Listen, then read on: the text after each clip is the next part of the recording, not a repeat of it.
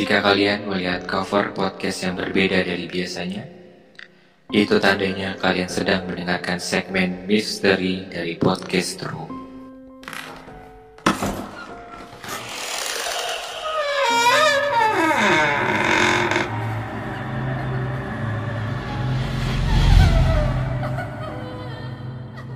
Selamat datang di podcast Ro bareng sama gue Gusti. Gua Omen. dan gua Miftah. Kenapa segmen ini kita namakan misteri? Karena Miftah punya banyak pengalaman misteri yang akan diceritakan kepada kalian. Selamat mendengarkan. Halo semua.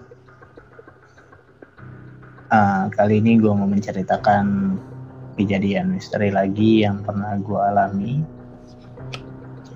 Ah, saat itu gue masih di usia sekitar 5-6 tahunan. Tapi lagi-lagi gue lupa dengan kejadian yang sebelumnya. Yang jelas saat itu gue diajak uh, ke kampung halamannya bokap. Gue nggak tahu deh, ini dibilang mudik atau bukan. Karena kampung halamannya itu masih di Bogor juga dan jaraknya kurang lebih sekitar 40 km dari rumah gue. Di sini gue jelasin dulu uh, latarnya. Mulai dari bagian luar rumah itu, jadi gini, rumah peninggalan nenek gue itu uh, bener-bener dekat kayak sawah sama kebun, bener-bener kayak gambaran di pedesaan banget gitu. Dari arah depan itu uh, nampak rumah nenek gue itu sebelah kanannya ada musola kecil dan ada sumur tua ya yang udah nggak kepake. Lalu di sebelah kirinya itu ada sawah luas, tapi itu bukan punya gua. Dan di belakang rumah itu ada uh, pemakaman keluarga, dan di situ ada banyak banget pohon bambu.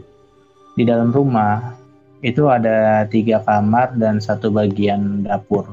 Di rumah nenek gue itu ada tiga pintu masuk satu di bagian depan, satu di bagian samping kanan, dan satunya itu pintu belakang. Seperti yang gue bilang, gue lupa kejadian, benar-benar lupa kejadian sebelumnya. Tapi setelah Isya itu gue terbangun dan langsung menghampiri bokap gue yang saat itu lagi kumpul. Biasa kalau ada keluarga jauh datang, adik-adiknya kumpul gitu kan dan saat itu lagi kumpul di ruang tamu dekat dengan pintu samping. Karena saat itu gue baru baru bangun tidur dan masih setengah sadar, gue langsung menghampiri bokap gue dan peluk bokap gue sambil menghadap ke jendela dekat pintu samping. Masih dalam keadaan setengah sadar, tiba-tiba gue melihat ada sesosok tinggi besar melayang dan dibalut kain putih. Sebentar, itu dibalutnya pakai yang ada sayapnya gak nih? Duh. Aduh. Yang aman sepanjang malam, Pak. Aman sepanjang malam. Terusin dong. Aduh, anjir. Ini konten horor. Kita harus Ya. serius. Coba Ya, tolong. ya kita yuk. Ya, terus lanjutin, Mev. Abis itu itu sosok yang tadi lu lihat ngapain lagi dia? Gue lihat dia dua kali gitu ngitarin rumah nenek gue. Gue pun cuma ketakutan dan nangis dan bokap gue tuh kaget karena gue tiba-tiba nangis. Setelah gue menceritakan kejadian yang gue lihat, bokap dan saudara gue langsung keluar untuk memastikan keadaan di luar rumah. Namun akhirnya semua tidak menemukan sosok yang gue lihat itu. Dan gue pun kembali tidur dengan penuh rasa ketakutan. BTW pas lu nangis itu ada backsoundnya gak sih? Mengapa semua menangis? Biasalah. aduh, aduh, aduh. Ini apa sih? Hei, ini podcast horor. Kita harus horor, coy.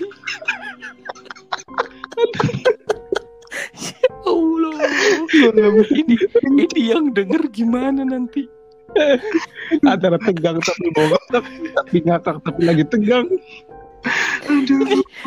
ini kita mau ngom- ngomong ulang dari awal aja nih kayak gini Gak apa-apa, gimana Lanjut aja. Eh, terus di suasana di sana tuh kayak gimana kondisinya Suasana di sana saat itu ya heboh, Pak. Karena kan gua tiba-tiba nangis, terus gue ceritain apa yang gua lihat saat itu, ya kan. Akhirnya mereka kayak panik gitu. Panik, akhirnya bokap sama om gue itu ya ngitarin rumah nenek gue itu untuk memastikan bener apa enggak yang gue lihat gitu. Tapi ya pada akhirnya mereka pun tidak ada yang menemukan sosok yang gue lihat itu. Akhirnya ya gue dibujuk supaya diem tuh berhenti nangis sampai gue pun tidur dengan penuh rasa ketakutan gitu bro. berarti benar-benar cuman lu doang yang ngeliat sosok itu ya Ya saat itu cuma gue doang yang melihat kejadian itu si sosok yang dibalut kain putih. nah setelah setelah kejadian itu lu ngalamin kejadian yang sama kah atau mungkin ada kejadian lain yang masih berkaitan di tempat itu mungkin Nah, ya jadi keesokan harinya itu kan gue bangun tidur terus mandi kan. Gue tuh main tuh ke rumah om gue sama bokap gue kan. Yang jaraknya itu kurang lebih sekitar 100 meter lah dari rumah nenek gue. Tapi menjelang siang itu sekitar jam 10-an, gue main sepeda tuh sendirian ke rumah nenek. Tapi setibanya di rumah nenek ternyata di sana nggak ada satu orang pun karena gue ingat kejadian semalam nih gue habis ngelihat sosok itu akhirnya gue buru-buru dah buat kembali ke rumah om gue itu. Karena ternyata semua kumpul di sana. Tapi sebelum gue berangkat ke rumah om gue lagi tiba-tiba gue dengar suara seperti auman macan gitu yang bersumber dari sumur tua yang ada di samping musola itu bro. Gue kan kaget ya. Akhirnya gue pun lari lagi-lagi gue nangis ketakutan gue tinggalin sepedanya. Nyanyi lagi nggak? Gitu. Nggak nggak usah.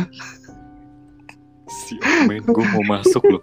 Gue udah ber gue udah serius loh men sekarang men. Si Omen. Nggak apa-apa langsung masuk aja. Waktu lu nangis waktu lu nangis ketakutan gitu eh suasana di sana tuh apa gitu? Kan di situ ada ada sumur tua. Nah itu tuh eh, tanah kosong kah waktu lo ngelewatin itu? Atau ada perumahan kah di situ? Atau rumah warga maksudnya? Wah saat itu belum banyak rumah di situ pak. Jadi rumah nenek gua terus musola sumur tua dan sebelah sananya itu kebun. Kebun pohon Hmm. rambutan gitu sama pohon duren kan waktu itu. Dan sawah-sawah gitu pak semuanya. Jadi jarak dari rumah ke rumah itu jauh gitu dan benar-benar nambah suasana horor waktu itu loh. Hmm, hmm. itu jam berapa?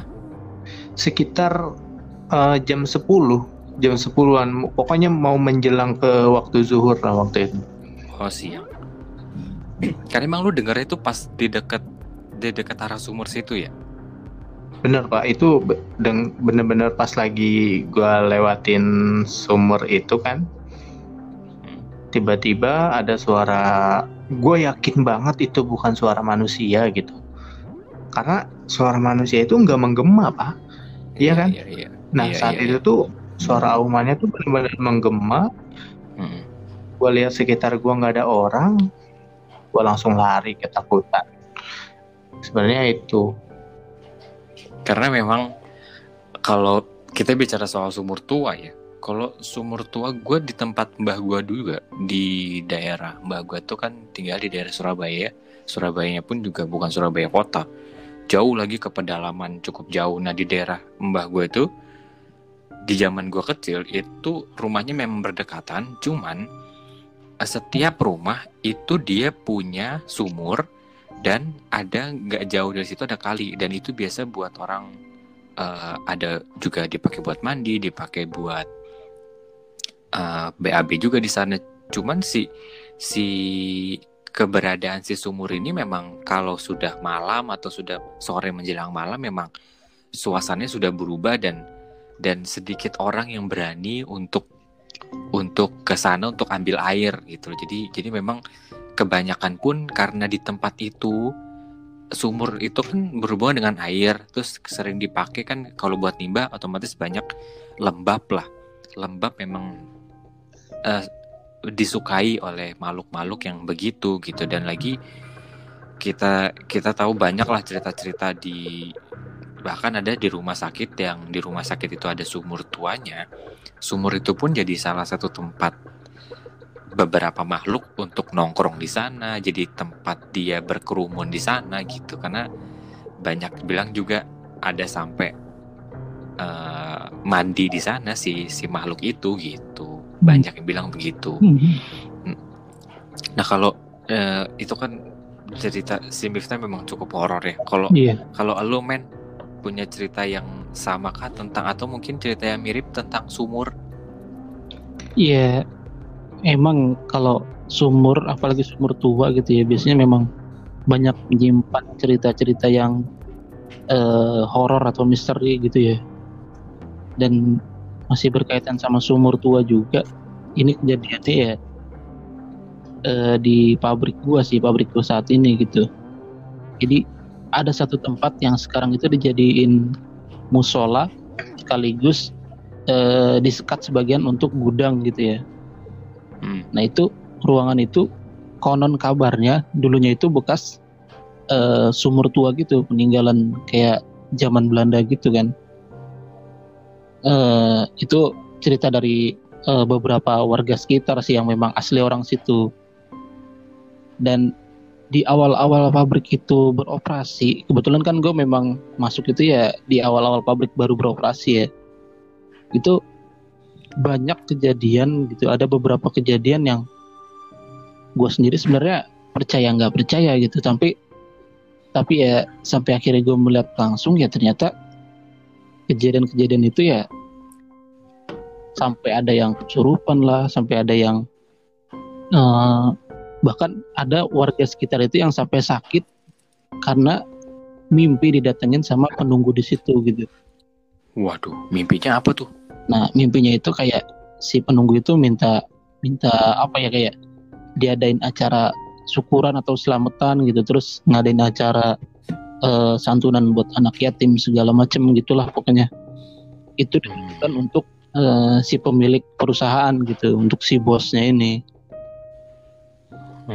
Nah setelah setelah mendengar itu semua gitu kan si warga itu cerita kan cerita ke uh, manajemen di tempat gua dan disampaikanlah dan dilaksanain tuh dijalanin uh, kayak pesennya gitu setelah untuk minta diadakan kegiatan itu gitu. Iya betul. Jadi setelah diadakan acara itu ya udah kayak hilang aja gitu kejadian-kejadian yang aneh-aneh itu kayak uh, kayak memang itu kayak persyaratan gitu napa buat uh, dia tenang lagi di daerah situ gitu.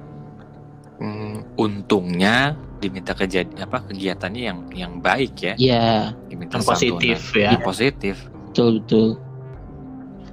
Iya benar. Karena karena kan ada beberapa ya yang kita sering banget denger gitu kan kalau ada yang dimimpin kayak gitu mintanya potong kepala sapi iya. ya kan iya. terus potong ayam yang warna hitam atau apalah gitu banyak mm-hmm. banget tuh kan kayak kayak masuknya tuh ke sesajen ya mm-hmm. kayak gitu dan itu sih kalau gua gua pribadi ya sama yang kayak gitu gua juga kayak kurang gimana gitu ya mungkin ada ilmunya ya tapi hmm. ya gue nggak ngerti nggak nggak nyampe ke sana gue hmm. gitu. Iya sih. Karena kalau di tempat gue itu ya waktu itu ya memang penanganannya kita uh, minta tolong ke orang yang bisa tapi uh, yang dibawanya itu jalurnya kayak lebih ke yang ke arah ke agama gitu. Karena hmm, yang lurus-lurus aja ya? Ya karena memang kan uh, atasan gue ini kan memang muslim gitu ya keturunan Arab gitu Arab Sulawesi gitu kan Jadi dia minta tolongnya ke yang memang sesama muslim lagi dan ya alhamdulillah kegiatannya positif dan berjalan lancar gitu. Dan setelah itu ya nggak ada kendala lagi. penting semuanya baik-baik aja. Gak usah kita takutin sih sebenarnya. Karena yang kita sembah itu jauh lebih besar dibandingkan makhluk-makhluk lainnya.